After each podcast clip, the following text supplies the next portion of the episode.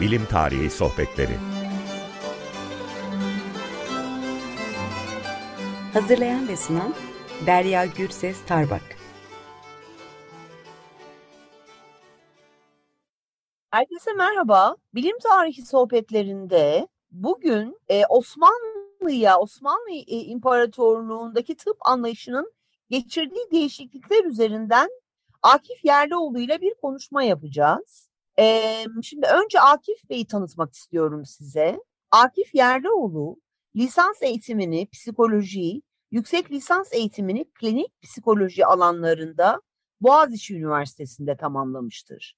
Bir süre psikoterapist olarak çalışmıştır. Harvard Üniversitesi'nde tarih ve Orta Doğu çalışmaları bölümünde doktora eğitimine başlamış ve 2020 yılında bu programdan mezun olmuştur. Akif Hocam kiminle çalıştınız Harvard'da? E, Cemal Kafadar'la çalışmıştım. Cemal e, Hoca'yla. Evet. Bir sene süreyle de doktorasından sonra Oslo Üniversitesi'nde doktora sonrası araştırmacı olarak bulunmuştur. Şu anda da Boğaziçi Üniversitesi'nde tarih bölümünde öğretim üyesi olarak çalışmaya başlamıştır. Akif Hocam hoş geldiniz. Aramıza katıldığınız için çok mutluyuz. Hoş bulduk. Ben de e, çok mutluyum davetiniz için. E, hem de e, bir dinleyicisiydim programın. Şimdi katılmak mutluluk veriyor. Çok teşekkür ederim. İzninizle sorularımla başlamak istiyorum. Şimdi ağırlıklı olarak bugün konuşacağımız konu sizin doktora teziniz ve akabinde hazırladığınız kitabınızla ilgili olacak. Ama tabii ben arada hani e, farklı sorular da sorabilirim. O yüzden benim e, ne denir ona e, meramı mazur görün lütfen bu anlamda.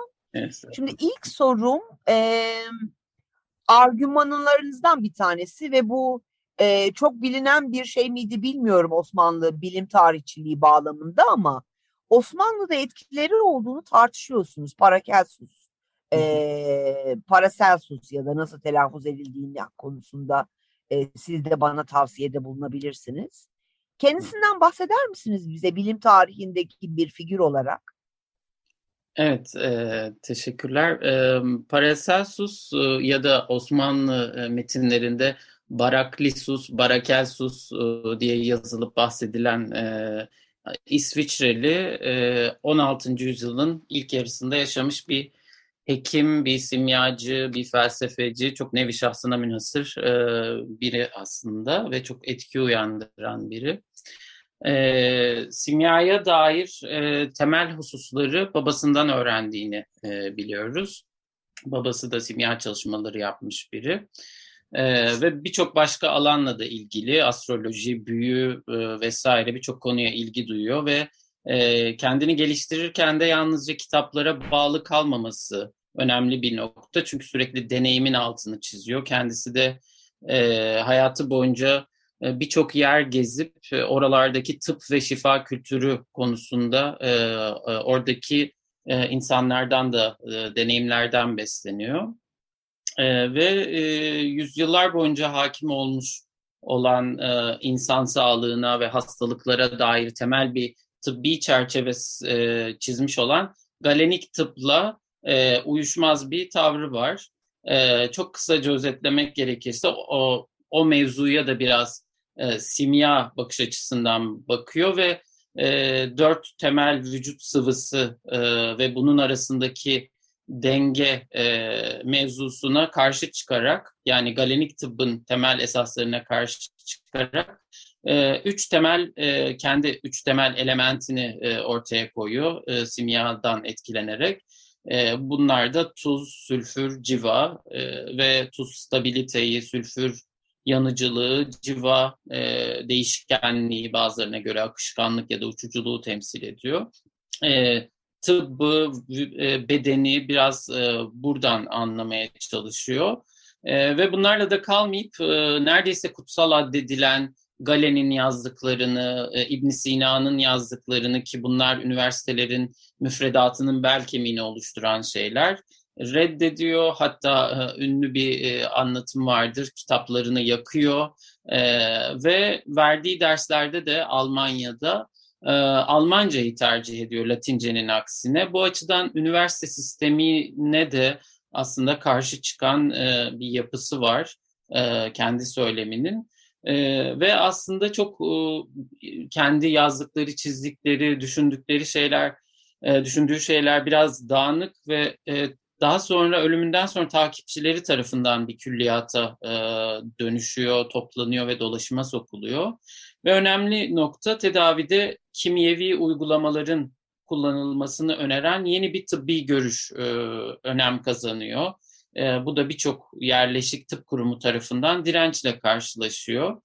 E, buna iatro kimya da deniyor ya da kimyasal tıp deniyor. Iatro kimya da e, yine Yunanca'dan iatro e, iyileştirme, şifa vermeyi ifade eden bir kelime. E, kimyasal tıp da diyebiliriz e, buna. E, çok hararetli tartışmalar doğuruyor Avrupa'da. Hem teorik hem de pratik e, alanda aslında pratikle ilgili çok kısaca e, şunu söyleyebilirim ki tehlikeli olabilecek bazı metalleri içeren e, tedaviler, reçeteler kullanıyorlar. E, ve aslında bu görüşün bir de dini tarafı var. Dini temalar çok yoğun yer tutuyor. Hatta Paracelsus'a tıbbın Martin Luther'i e, de denmiştir. E, hem az önce zikrettiğim e, kutsal addedilen şeylere karşı çıkıp kendi görüşlerini ortaya koymasından dolayı e, bazen çok olumsuz e, bir anlamda da kullanılıyor. Zaten bu bir hani nasıl Katolikler e, Katoliklerin Luther'e addettiği e, olumsuz e, bakış açısı gibi e, hakim tıp anlayışının temsilcileri de e, bunu bir e, şeytan gibi e, gösteriyorlar Paracelsus'u. E, ve Paracelsus'a göre aslında bu kitaplara, bu e, ezberlenmiş öğretilere gerek yok. Okunması gereken iki temel kitap var. E, biri Tanrı'nın kitabı, İncil yani. Diğeri ise doğanın kitabı yani gözlem sonucu elde edilebilecek bilgiler. O yüzden bu deneyim, gözlem çok altı çizilen bir şey haline geliyor Paracelsus ve takipçileri tarafından. E, ve bir hekimin bu şekilde yaklaşması gerektiğini düşünüyor. Hatta hakikati bir anlamda arayan herkesin bu şekilde e, yaklaşması gerekiyor diye düşünüyorlar. İncil ve Doğan'ın kitabı temel e, müfredat olmalı bu gibi insanlar için gibi. E, ve bu ciddi bir eleştiri tabii ki eğitim usulüne ve daha özelde tıp eğitimine e, karşı. E, ve kendisinin az önce söylediğim gibi gez, gezip e, edindiği folklorik tedavi yöntemleri diyebileceğimiz şeyleri de e, yalnızca bitkiler değil mineraller, metallerle ilgili birçok bilgiyi de e, kendi yaklaşımına dahil ediyor. Ve bunları e, tabii burada çok kısa bir e, karikatür gibi bir resim verdim ama bunun, e, bu düşüncelerin e, bir bölümünün 17. yüzyılın ikinci yarısında Osmanlı İmparatorluğu'nda da e, yavaş yavaş tartışılmaya başlandığını görüyoruz. Özellikle de e, dönemin hekimbaşı e, İbn Sellum e, tarafından e, başlığında da yeni tıp ibaresi geçen yani tıbbı cedid e, ibaresi taşıyan ilk kitapla birlikte. Burada Paracelsus'tan doğrudan bir çeviri görmüyoruz ama Paracelsus'un bazı fikirleri, takipçilerinden alınmış bazı düşünceler ve bazı eski kitaplardan da e, bildiğimiz, gördüğümüz şeylerin bir e, toplaması aslında bu. Bu anlamda Paracelsus'un etkileri 17. yüzyılda Osmanlı tıbbında da kendini göstermiş oluyor. Anladım. Bu, bu kısımlar yani daha önce Osmanlı'dan önce yani Osmanlı bağlamında yine konuşacağız. Bir soru hazırlamıştım size bununla ilgili ama bu tespitiniz çok ilginç geldi bana. Martin Luther benzetmesi iki açıdan bana çok ilginç geldi. Onu sizinle paylaşmak istiyorum. Bunlardan bir tanesi e, çalışmalarının yerel dillerde yapıyor olması. Yani milliyetçilik demek için çok erken tabii ki ama e, Luther da mesela İncil'i e, yerel dillere çeviren e, bir motivasyonu vardı. Herkes tarafından okunabilir olması kaygısını taşıyordu. Bir de tabii ki kutsal kitabın e, öneminin altını çizilmesi, yani İncil'in altının çizilmesi bu anlamda sanırım çok önemli. Dolayısıyla bana bu iki açıdan çok ilginç geldi. E, çok teşekkür ediyorum. Şimdi e, Osmanlı bağlamında ne tür bir etki gözleniyor? Yani sizin bu yeni tıp dediğiniz e, bu dönemde ortaya çıkan yeni tıp metotları ve anlayışında Paracelsus'un yarattığı etki bağlamında biraz konuşabilir miyiz lütfen? E, tabii ki. Bu arada ben de teşekkür ederim. Az önce e, hızlıca geçtiğim mevzuyu çok güzel açtınız. E, ve a, bu görüşlerin bir bölümü e, Osmanlı'da e, geldiğinde e, Avrupa'daki etkilerin aynısını görüyoruz diyemem. Öncelikle onu söyleyeyim. Çünkü aslında çok yerleşik kurumlar arasında bazı tartışmalar çıkıyor Avrupa'da. E, çok daha galenik ve hani, dini açıdan da katolik bir e, bakış açısı olan bazı okullar mesela Fransa'da e, bu tarz yaklaşımlara tamamıyla zıt gidiyor vesaire. Ama Osmanlı'ya geldiğinde tabii böyle bir protestan e, katolik e, kavgasını e, içinde ta- taşımıyor. Sadece tıbbi tarafını e, ilginç bulup alıyor e, Osmanlı hekimleri e, ve e, tartışırken e, bunun tabii simya ile ilgili de çok önemli tarafları olduğu için e, benim görebildiğim, benim üzerinde çalıştığım metinlerin çoğu e, bir açıklamayla başlıyor. Belki de yanlış anlaşılmaktan çekinerek diyelim. E, iki, yani simyanın iki şeye e, fayda verebileceğini ya da iki tarz simya olduğunu söyleyerek başlıyorlar. Diyorlar ki birincisi işte e, bakır gibi daha değersiz metalleri altına dönüştürmekle uğraşır simya. İkinci e, tarz ise sağlığın korunması ve tedaviyle ilgilenir. E, ve e, Paracelsus e, buna hatta e, spagrek demiştir. E, bu arada kelime de hakikaten öyle kullanılıyor ve Osmanlı yazarları da bunu spagrika ya da ispagrika diye çeviriyorlar. E, diyorlar ki biz bu kitapta da e, bunu anlatacağız. Biz bu tarafa yoğunlaşacağız. Yani sağlığın korunması, e, tıbbın e, tıbbi tarafı e, bizim ilgilendiğimiz taraf diyorlar. Burada tabii şeyi de düşünebiliriz. E, simyacılar özellikle Avrupa'da e, çok şüphe uyandıran e, kişiler olarak da bazen resmediliyorlar. E, düşününce tabii ki e, bunun bir maddi kazanç e, tarafı var. Tabii ki orada bir soru işareti var. Acaba gerçekten e, bakırdan e, altın yapabiliyorlar mı? Böyle bir servet olabilir mi? Tabii bu birçok insanın rüyasını e, rüyasında e, gördüğü bir şey. E, birçok insanın ilgilendiği bir mevzu. E, bir taraftan da e, tabii çok olumsuz e, resmedilme halleri var. İşte tüm servetini e, böyle e, ucu bucağı belirsiz e, ve saçma hatta bazılarına göre şeylerle harcamak gibi. Ama şunu akılda bulundurmak lazım. Hem simya e, çok gerilere gidiyor tarihi e, ve e, yani antik e, Yunan'da, Bizans'ta hatta daha öncesinde Mısır'da e, e, bunlarla ilgili yazılmış, çizilmiş e, şeyler var ve önemli tartışmalar var tabii ki ciddi bir e, mi, e, simya mirası var ve e, Arapçada da e, bu kitaplara rastlamak mümkün ve Osmanlı alimleri arasında da bunlarla çok ilgilenenler var. E, ve dediğim gibi bu kitaplardaki bahsedilen ikinci tarafı düşünecek olursak tıptaki kullanım alanı e, o insanlardan bazıları gerçekten e, metallerin altına dönüştürülmesiyle değil e, farklı tarzda bir e, tedavi yöntemi uygulanabilir mi? Galenik tıbbın önerdiği bitkisel bazlı şeylerden öte e, onların bazen esansını çıkararak ya da hakikaten metalleri, mineralleri kullanarak tedavi yöntemleri mümkün müdürü e, arayan e, bir nevi e, proto lab diyebileceğimiz belki laboratuvar öncesi e, iptidai laboratuvarlar tırnak içinde içinde deneme yanılma içinde ömrünü vakfetmiş insanlar. Osmanlı'da da e, tek tük bunlarla ilgili bilgilere rastlıyoruz. E, ama şunu da yine e, akılda bulundurmak lazım. Simya biraz da dışa kapalı bir alan. E, yani e, sadece e, o alana e, hakim olanların bilebileceği, anlayabileceği kapalı bir dil kullanılıyor kitaplarında da. O yüzden e, herkesin yaptığı, ettiği simya ile ilgili şeyler çok da açık edilmiyor yazılı kaynaklarda. bu arada ufacık şeyi de not etmek lazım.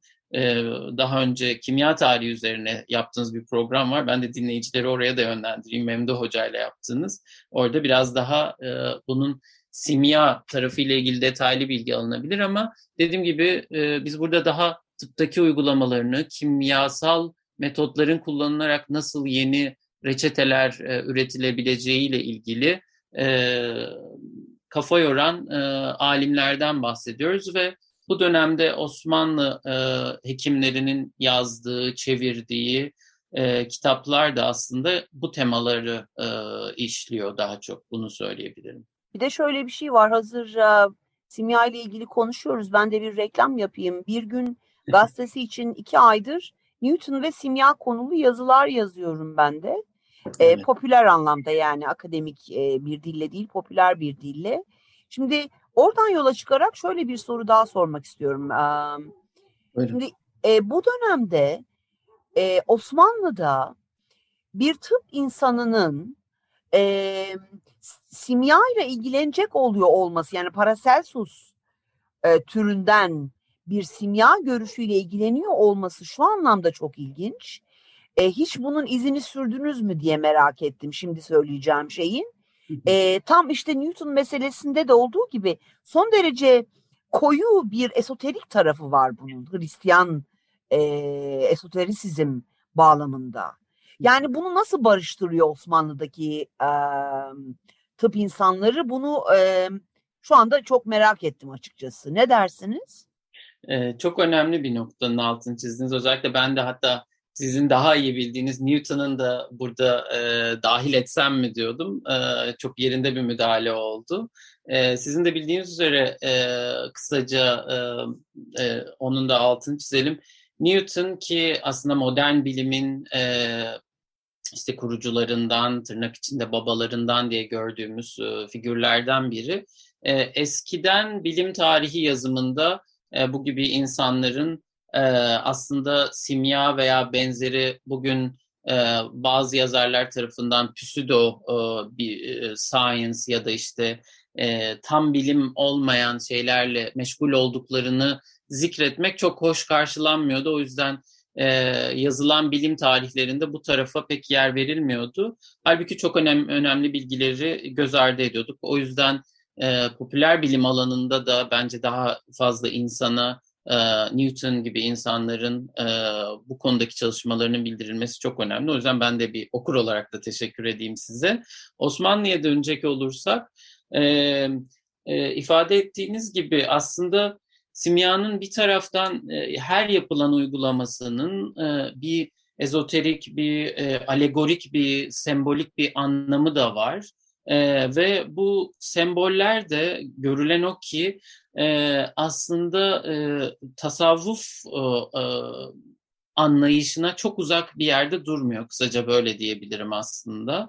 Ve e, düşünecek olursak e, yine sembolik anlamında bir metalin nispeten daha değersiz bir metalin daha saf hale getirilmesi ve daha yüce bir metale dönüşmesi tırnak içinde bir altına dönüşmesi aslında Sufi grupların da e, çok kolay e, alabileceği e, ve kullanabileceği bir sembolizm. Yani e, e, hakikatten bir haber olan insanın, kaybolmuş bir insanın tasavvuf yoluna girip insanı kamile yani altın gibi saf ve e, hakikate e, yaklaşmış bir hale dönüşümü e, kendi e, Sufilerin yazılarında, şiirlerinde, e, sembolik olarak çok kullandıkları e, ve anlamlı buldukları e, e, bir şey. Bu sembolik tarafı bir kenara bırakacak olursak e, her ne kadar e, ufak tefek olsa da evet araştırmalarımda benim de karşıma çıktım ve yakın zamanda mesela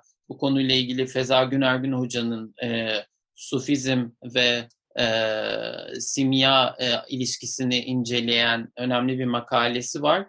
Gerçekten e, birçok hekimin e, özellikle de tasavvuf geleneği içinde farklı e, tarikatlara bağlı e, hekimlerin e, simyayla özellikle bu kimyevi terkiplerle, kimyevi tıp tarafıyla e, ilgilendiğini görüyorum 17. ve 18. yüzyılda.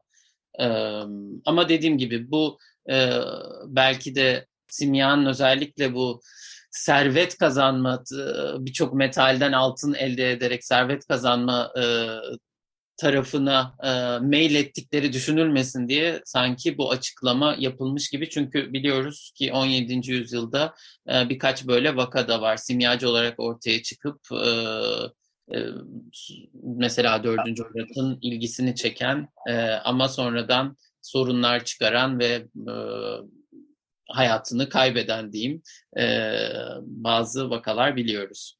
Çok ilginç. Feza Hoca'nın e, bu e, yayın bittikten sonra Feza Hoca'nın e, makalesinin e, künyesini alayım sizden de paylaşayım e, internette. Çünkü programımız bağlamında yani benim demin sorduğum soru bağlamında çok yararlı olacağını düşündüm ben de. Çok teşekkürler evet. hocayı, hocanın çalışmasını e, bize e, söylediğiniz için. Şimdi e, bu bir kitap projesi anladığım kadarıyla. Doğru mu Akif Hocam? Evet, e, özellikle teze dayanan ama bazı şeyleri biraz değiştirdiğim bir kitap projesi üzerine çalışıyorum. Hı hı. E, peki e, yani hangi yayın evi ya da e, o, o kısmı çok daha erken konuşmak için ama e, İngilizce mi basacaksınız bunu öncelikli olarak? Evet, öyle planlıyorum. Bunu bence Türkçe'ye de kazandıralım. Çünkü bu e, konuşma e, yani siz söylüyorsunuz ya Türkçe literatüre popüler anlamda ya da değil e, bu türden çalışmaların hem karşılıklı e, bakış açısına sahip çalışmaların Türkçe literatürde kesinlikle bulunması lazım. O yüzden e, şey Türkçe literatüre de kazandırılması harika olur diye düşünüyorum. Çok teşekkür ediyorum size. Ben teşekkür ederim. Kesinlikle benim de arzum o yönde. Ee, bakalım zaman ne gösterecek inşallah olur. Peki yani biliyorum bir e, tezi kitaba çevirmek, kitabı yayınlamak, onun hazırlığını yapmak bunlar büyük projeler ama portföyünüzde başka neler var diye sorabilir miyim haddim olmadan?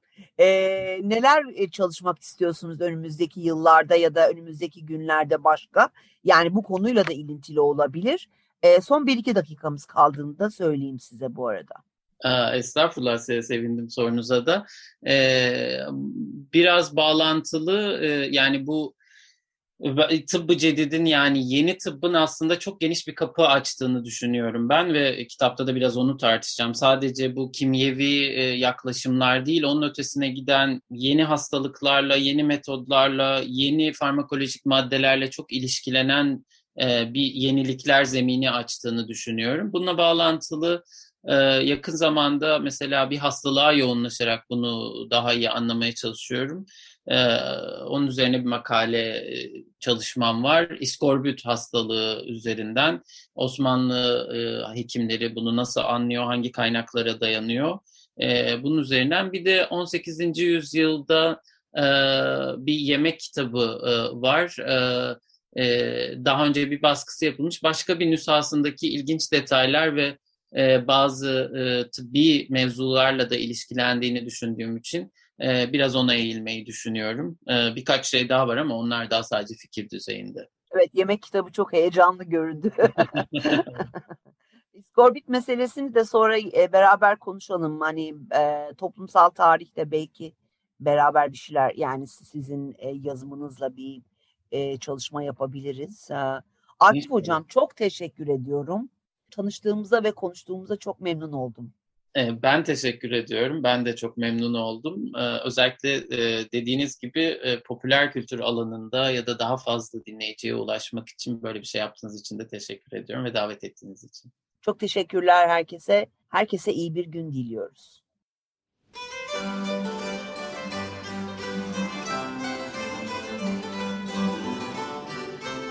Bilim Tarihi Sohbetleri. Hazırlayan ve sunan Derya Gürses Tarbak